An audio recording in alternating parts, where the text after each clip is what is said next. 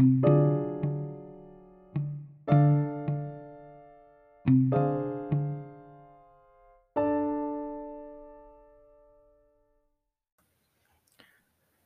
welcome to the Pondering Theologian podcast. I'm the host, Nathaniel. On today's episode, I want to address a question that I've been asked uh, many a times in my life, and uh, at times I've seen argued back and forth.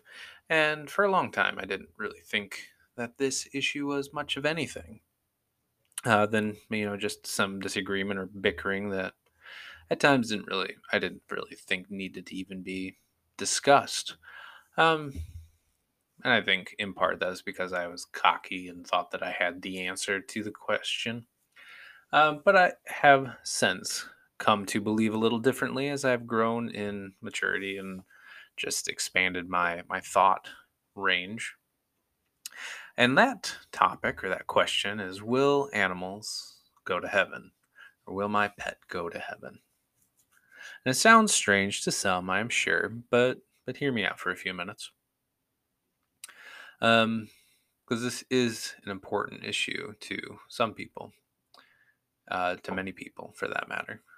And I think my first experience with the topic or with the question was with the film All Dogs Go to Heaven.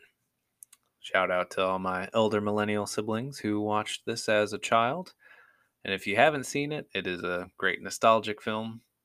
Um, and if you're into older animation styles, it's definitely something to check out. But the crux of the story is that there's this dog who was murdered, rejected heaven in an attempt to deal with the murderer and get revenge. And in the process, ends up helping and save this little girl. Uh, it's full of the good versus evil uh, journey to learn what's right in the world. And it's just an interesting story. But anyway, that was my first experience to this topic of animals in heaven. Um, and which at that time, when the film, uh, when I watched that film, I posed it to a family member. You know, would uh, dogs actually go to heaven? And I was told no. And the reason was they gave that dogs don't have souls or animals don't have souls. And I believe that for a long time is kind of the bread and butter of the issue. However, um, as I grew older, um, I ended up starting leading a high school youth group when I was in high school, uh, up through some college. And in that time, this question came up uh, not all the time, but often enough that at some point, um, I realized just how important this topic was to many people, many youths, many adults. Because there's a lot of people out there who love their pets or, or just love animals in general. And as someone who didn't believe they were going to heaven, I was in this weird position because I've always loved and appreciated animals in different uh, ways. And it, I guess it, looking back, it was strange to be in this weird position of loving animals, sometimes very deeply, but not believing they would be in heaven. Um, when I met my wife, um, and we've been together for over a decade now, and in that time, we have had animals, multiple animals in our house, um, just you know living and loving on them and them on us and i've had to revisit this question um, because it became more important to me um, and i wouldn't say that there's necessary like solid hardcore proof that i found um, given in a lot of arguments out there to to persuade one way or the other um, but I have come to a position on the topic, which again kind of motivated this episode. Um, I'm going to string uh, string you along here with my thought thought progression, and it, for me, it started in Matthew. My position, which is that I believe they will be in heaven. Uh, animals will be. Um, but we start first in Matthew 6, which says, Look at the birds of the air. They neither sow, nor reap, nor gather into barns, and yet your heavenly Father feeds them. Are you not of more value than they? Uh, Matthew 10 uh, says, Aren't two sparrows sold for a penny? Yet not one of them falls to the ground apart from your Father's will. Even all the hairs on your head are numbered, so do not be afraid. You are more valuable than many sparrows. Um, a lot of times we focus on the how much God cares for you or how valuable we are part of these verses, which are important aspects of these two sections of Matthew. Um, and I I don't want to discredit that that general narrative in the Bible, but I want to hyper focus in on the, the part about the sparrows in these verses. Because both of these sections highlight how the birds are cared for by God. And the fact that where they fall, or, or, or could be translated where they die or when they die, is in accordance with God's plan and care for creation. And I think that speaks to the fact that there is something special about all creation, which really shouldn't be an argument, but I, I, just follow me for a minute. Uh, the fact of the matter is that God provides for all of creation, all aspects of what God created.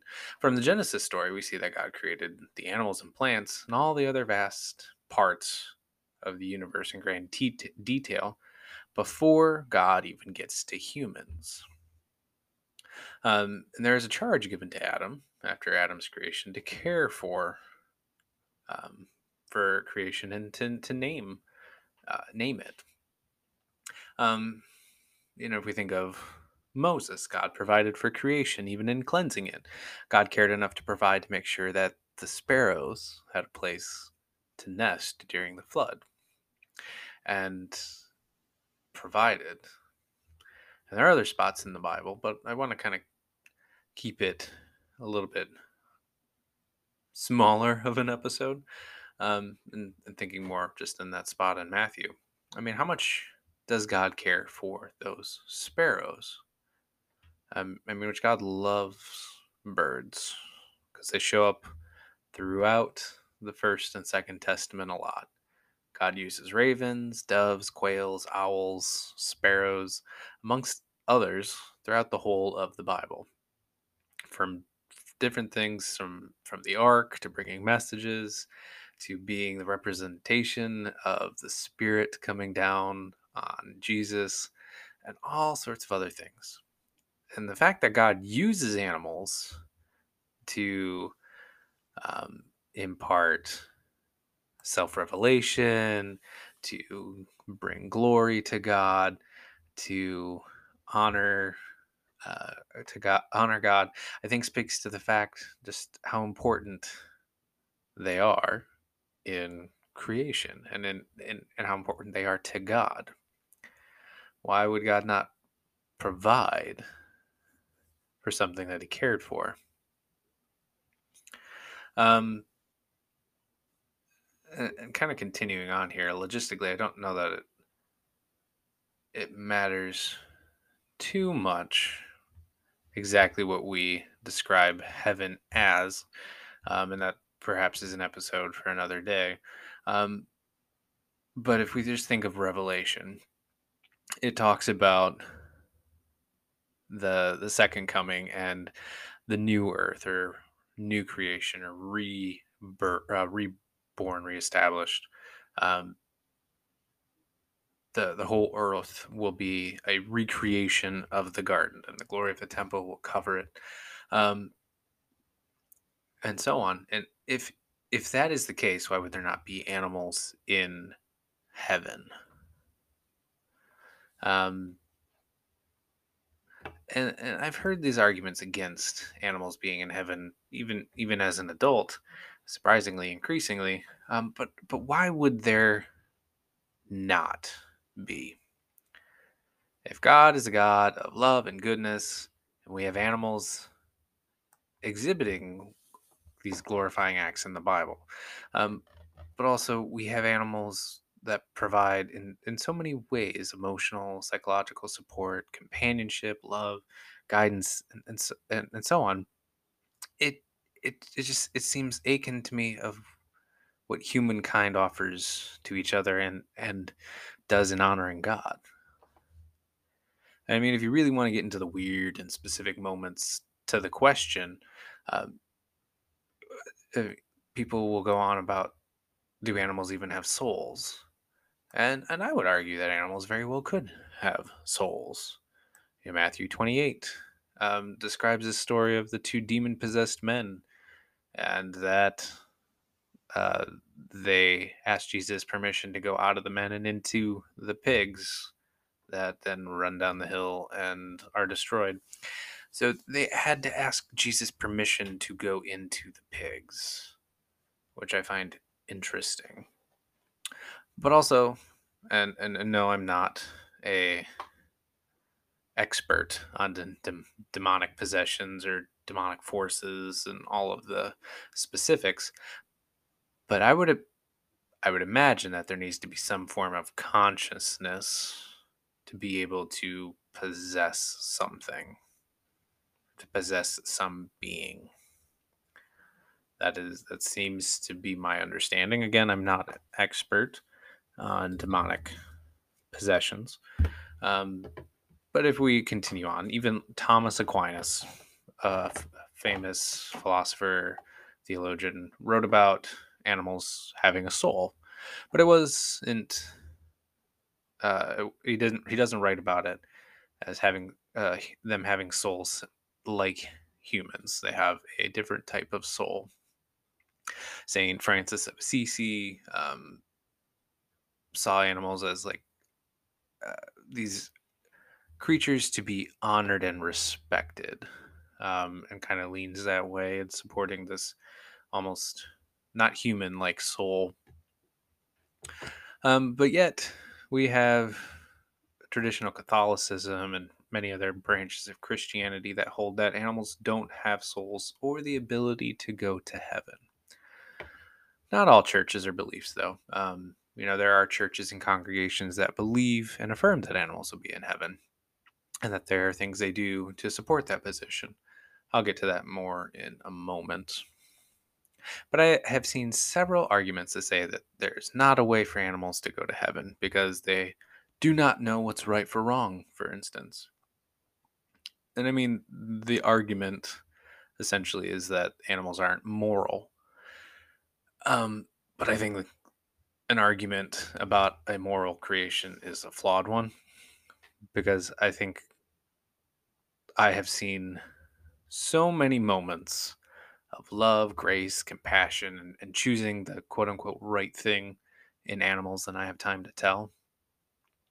Um, you know, there's dogs, horses, so many others, emotional support animals, um, even cats, which I am not the biggest cat person.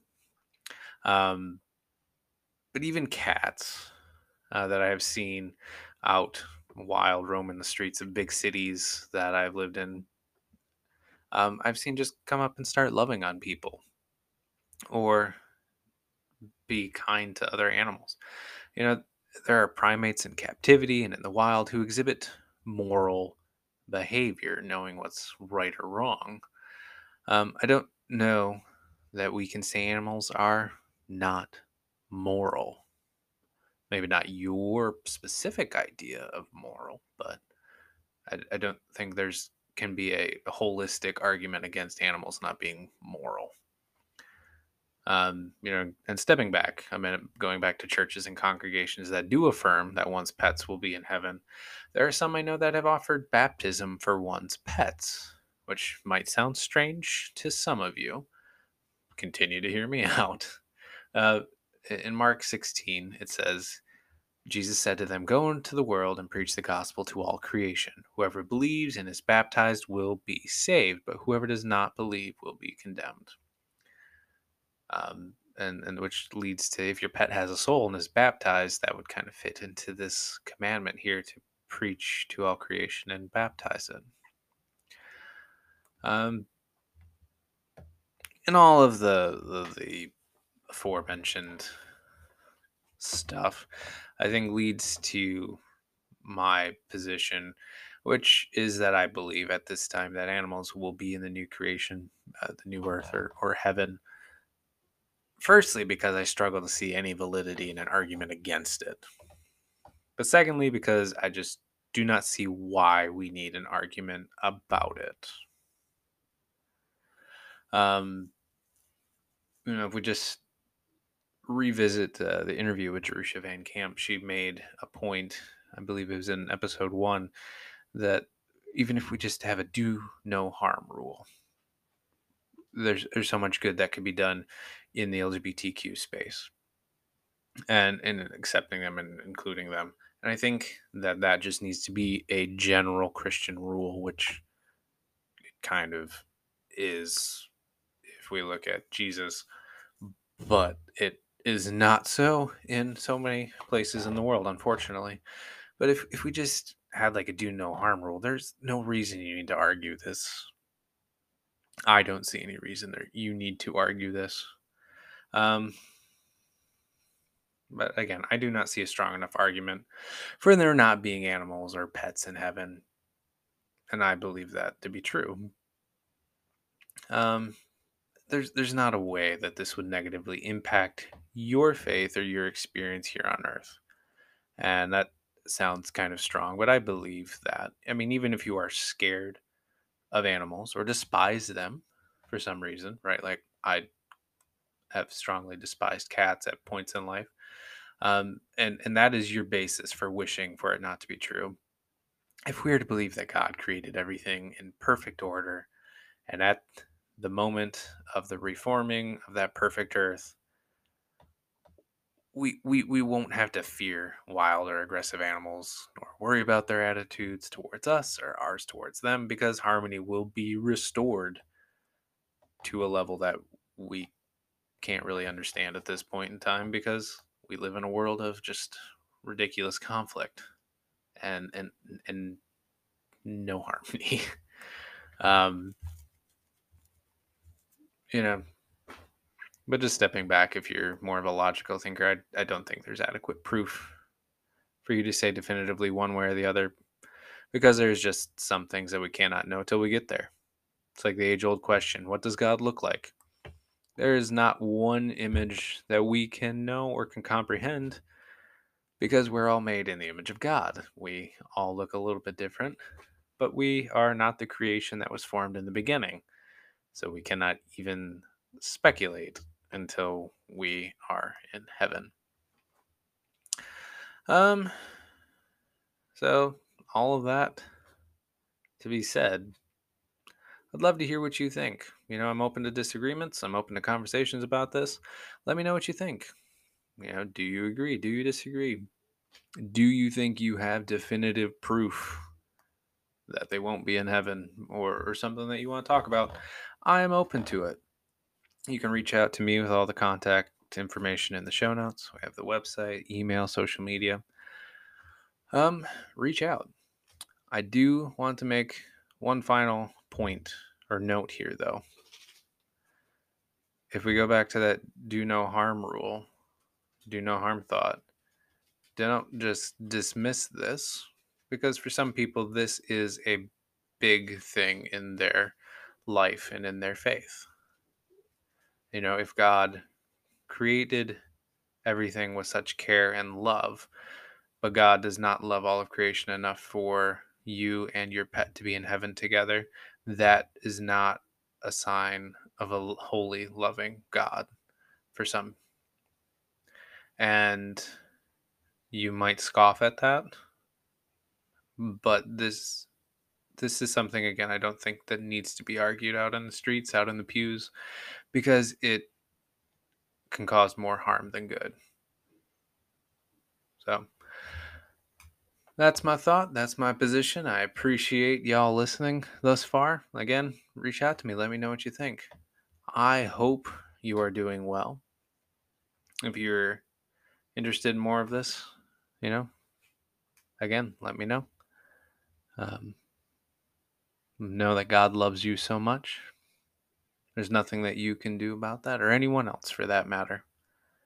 And we'll see you in the next episode.